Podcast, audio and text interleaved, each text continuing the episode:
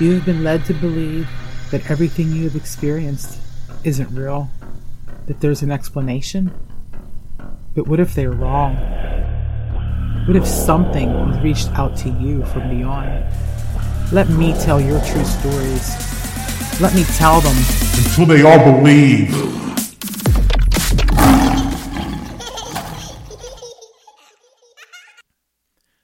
Hi, guys.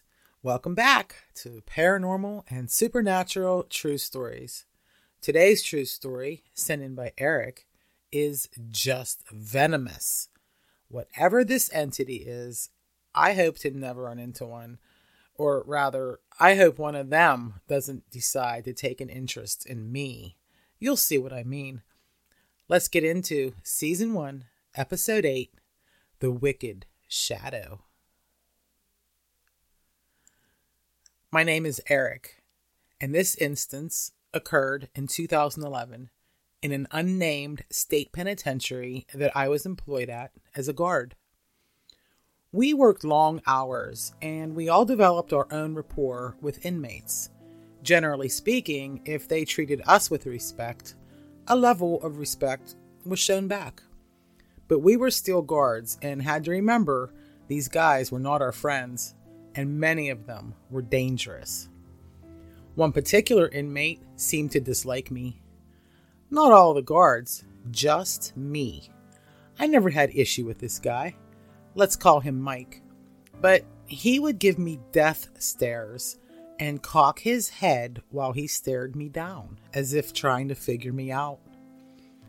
I had other inmates actually warn me of his intentions, and so when he made his move on me, we were basically prepared, and he was sent to solitary for a week. This is not a place you want to find yourself. All bets for mutual respect were off if you were in solitary, especially if your infraction involved attacking a guard. So, Mike spent his week in solitary, and when he came back, he was worse than ever with me. Whenever I was within hearing distance, he would cock his head, then say offensive things to me, nasty, sexual things about my girlfriend. And he got good at saying them when nobody else could hear him. And how did he know I had a girlfriend? I had decided to not even pay an ounce of attention to him. He would eventually either burn out or find his way back to solitary. I had no doubt, and I wasn't wrong. Time moved on, and Mike continued his verbal assaults until one night I found him dead in his cell. He had constructed a way to hang himself, and he left a note addressed to me. I will not include word for word, but the gist of this note was that he hoped that I would find him, and he hoped that my nightmares were about him. He promised we would meet again. Well, though disturbing, I absolutely would not have nightmares about his body. Personally, I didn't care that he was gone. I know that sounds awful. However, you cannot relate until you work in the bowels of a prison. I wanted to include this experience from my job as I truly believe it has bearing on the rest of this story. Now, we will switch gears and fast forward a few weeks into my personal life. I was dating a single mom named Tara. I could definitely see a future with her. Her son, Anthony, age 9, we got along great, and we spent so much of our time together. I was basically living with her, but still had my own place, and we had not committed to officially living together yet. But here we were. Anthony had some emotional issues that we were dealing with. He had been diagnosed with explosive anger disorder, and it could be trying at times, but for the most part, he was a great kid. He seemed to love any attention that I would pay to him. Anthony began having bad dreams at night. He would scream and cry and say that someone was pinching him and wouldn't let him sleep. we figured this may be just another way for him to get attention. But the bad dream seemed real enough, and we hoped that it was temporary. This went on for about two weeks when one night he screamed, and Tara ran in his room. Then she came back and said, Come see this, hurry. I ran to his room, and he had his nightshirt pulled up. And sure enough, there were what appeared to be red pinch marks all over his abdomen. There were a few bruises as well, and he said those were from the night before. He said the boogeyman was getting meaner and would not leave him alone.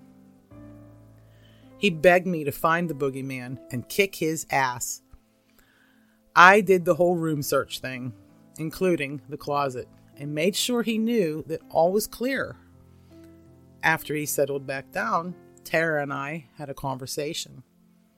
It seemed that Anthony was now hurting himself for attention, and we were both very concerned. She would make an appointment with his doctor as soon as possible.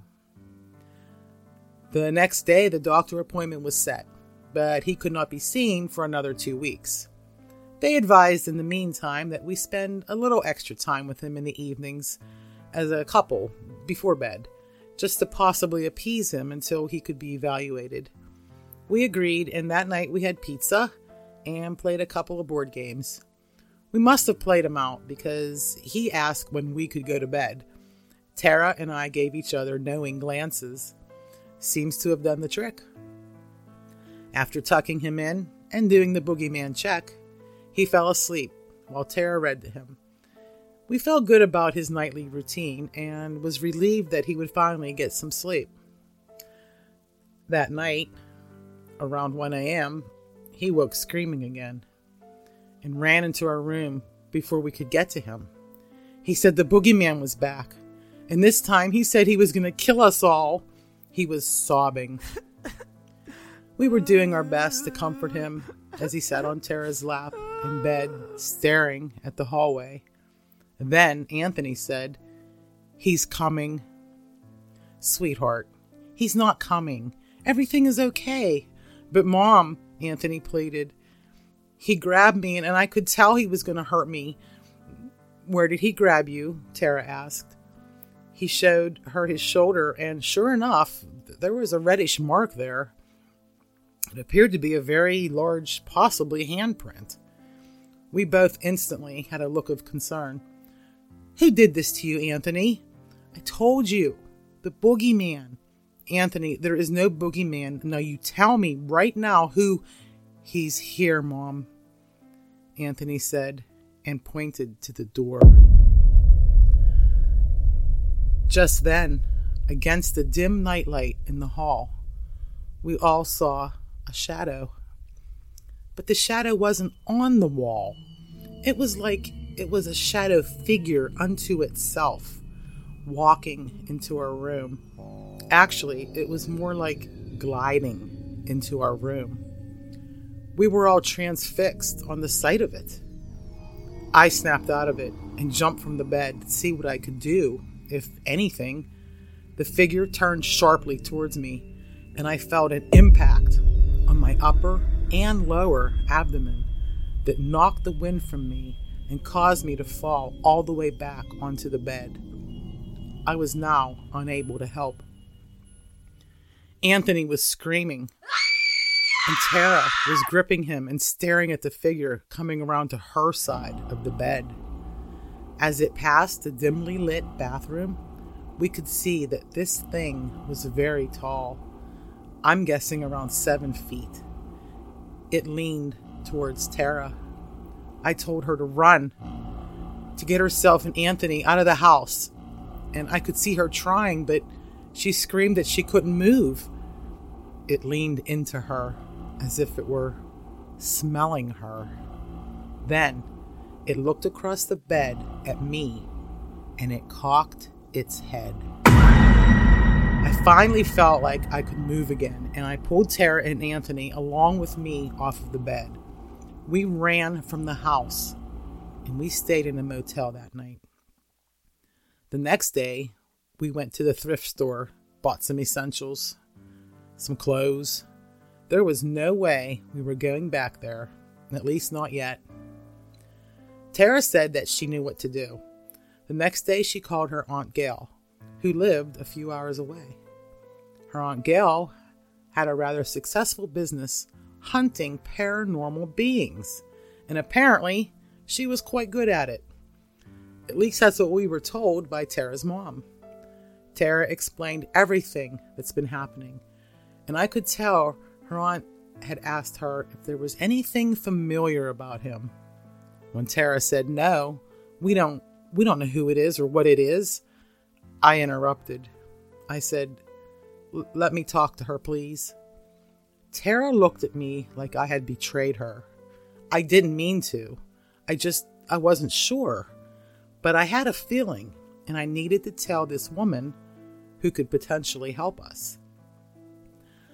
I told her the story of Mike at the prison, the nasty inmate who hated me and then committed suicide, and then about his final note, and about the way he would cock his head at me and how the being did the same. Aunt Gail had asked to stay clear of the house. She said, Don't go around there until I get there. She could be there the following day. When Aunt Gail arrived, we had a long sit down discussion. We explained in as much detail as we could about all the happenings. Tara was still mad that I had not mentioned the suicide guy, but we smoothed it over, and she finally understood that I had not put it together until it was in our room, and at that point, there was just no time to talk. Aunt Gail said that since it was time to go to the house because it was daytime, and we put on our brave panties and we headed to the house with her. Aunt Gail had a small team with her. I don't know about all this paranormal stuff, and I won't even try to explain what the instruments were that they had, but I will say it all seemed very professional and rather impressive. She had us sit patiently on the couch while they did their initial investigation. And though I had my doubts about all the goings on around me, I truly hoped they could figure out what to do about this. Tara was already saying that she's ready to sell her house. Stop, I said. Let's let's just see what everyone here has to say. Aunt Gail looked worried. She sat next to us and said that it was here right now and that it was not the prisoner that had committed suicide. This entity had never been human. She believed that it infested that prisoner, likely contributing to him killing himself, especially if he was already predisposed toward negative behavior. She claimed that the Christians would call it a demon, though these things were much older than religion, and that it became obsessed with me, which caused the prisoner Mike to hate me. The entity's obsession likely manifested itself as mental torture for Mike. Well, why would a demon become fixated on me? I asked, still feeling like the story was a bit incredulous, even though my ribs still hurt from where it had attacked me. Aunt Gail said that it was fixated on me to get to Tara, that it could smell her on me at prison, and it had encouraged Mike, likely had encouraged Mike, to kill himself so that it could attach to me it is not attached yet, and likely when it attacked you, it was trying to. But how do you know all this? I, I mean, demon? Demon is a loose term for something like this. It it has ill intention, but only to be with Tara. I know this because it revealed itself to me. It wants to infest you so that it can, and excuse me here, but it wants Tara sexually. It's a vile and disgusting creature that needs banished from here. I can protect you, but I cannot send it where it needs to go. I don't think. Once I do what I need to do, it will leave, and unfortunately, will find someone else. I know that doesn't seem fair, but with this thing, it's just the way it has to be. He's going to fight. I can practically smell his desire for Tara, and it's nauseating. I have always been sensitive to otherworldly beings, and I can tell you this is a dangerous one. I literally just sat there, mentally digesting what I was being fed.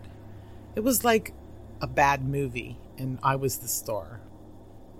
Had I not seen this for myself, I would have told everyone in the house right now that they were crazy. But I had seen it. I had felt it. Seen the marks it left on Anthony, and still felt the pain from its assault on me. So I was forced to take advice and listen to the madness. Aunt Gail said she knew what to do. She said it may take a few days, but she was sure she could get rid of it. She said that before she began, she wanted Tara to go to the bedroom and take a stand against it. She wanted her to tell it to get out, that it was not welcome, that this is her house and it would have to leave. She had to tell it to get out on her own first. Tara did her part alone. I objected, but Aunt Gail reassured me that it was fine. I don't know what all the rituals were that she was performing, and she did not explain herself. But we came to the house three days in a row and repeated the same thing over and over. There was no indication anything was even happening until the third day. Then all hell broke loose as Aunt Gail was splashing water. Well, I don't think it was regular water, nor do I think it was holy water, as it was discolored and appeared to have what looked like spices in it. So, as she was splashing it in Anthony's room, some of the water hit the blue curtain, and the curtain turned white and then slowly faded back to blue. And then a wind pushed past us down the hall. We all went to our bedroom, and Tara had a dream catcher hanging from the ceiling. It was swinging wildly, nearly hitting the ceiling with each swing. There was no breeze and no fan on, and then it stopped instantly, not moving. And now the dark, shadowy figure stood before us. It was very still, slowly cocking its head at us, as if it were trying to plan what to do next. As it went to move forward, Aunt Gail hit it with the spiced water, and it screamed and sunk into the floor. It's out here! yelled one of Aunt Gail's team. We ran out to the living room. Aunt Gail was chanting something every time she threw the water, and this being did not like what she was saying. And then she said something, I think in Latin, which I absolutely will not repeat here. And she kept saying the Latin word and then chanting and repeating. The room turned ice cold, and the house, the house shook. The house actually shook. There was a sound like a growl, but it was all around us. And other noises pots and pans in the kitchen, pounding in the attic, and a wild wind passed by us again. And then everything stopped. Just then, a window broke in the spare room, and there was silence.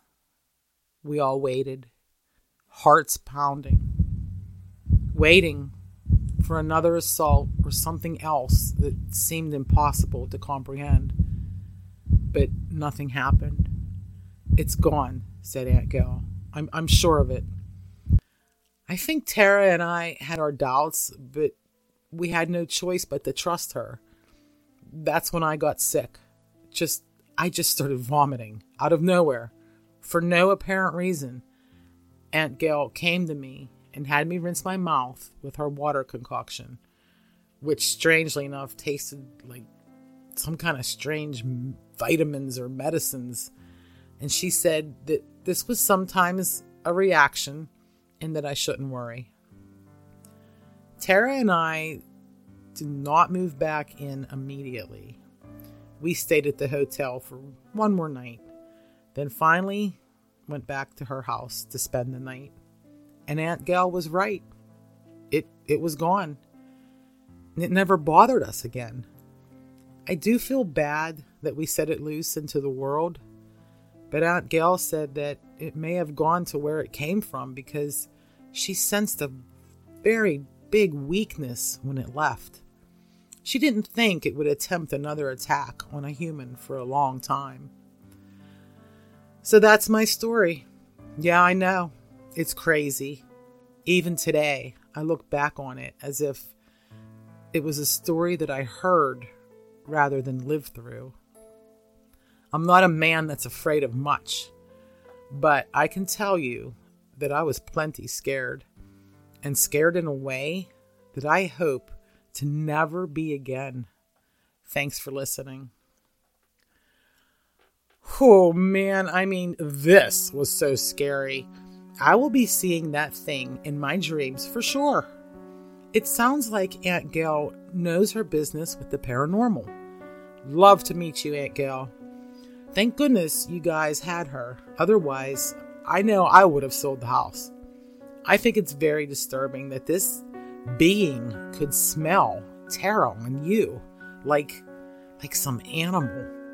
And then followed you home? Super creepy. I do wonder when it tried to attach to you, why did it fail? I wonder if that has anything to do with the character of the person that it targets. And it seems like it, it gave up after only two tries, right? Once in the prison, and then once at Tara's home. It's interesting. It's very interesting. Oh, and what about Mike, the prisoner? Was this thing the cause of his incarceration? Or was he already on a path of self destruction? Just too many questions, never enough answers. It is disturbing that there are things out there that can infest us, as Aunt Gail put it, and we may not even know it's there. And I find it fascinating that an infestation can manifest as mental illness. That's not to say every mental illness is a demon. I'm betting it's a very small percent. But I'm willing to bet also that it is a percent. Well, if any of you have any thoughts on this story, please feel free to email me. Thank you for sending this story in. It was terrifying. So go ahead and send your correspondence to my true story at myyahoo.com. Thanks for being here. I always appreciate you spending your time with me. And as always, peace, love, and bye for now. Thanks for being here today. I hope to see you next time on Paranormal and Supernatural True Stories. Will your experience be the next one I tell? Send all communications and stories to mytruestory at myyahoo.com. In the meantime, leave the lights on.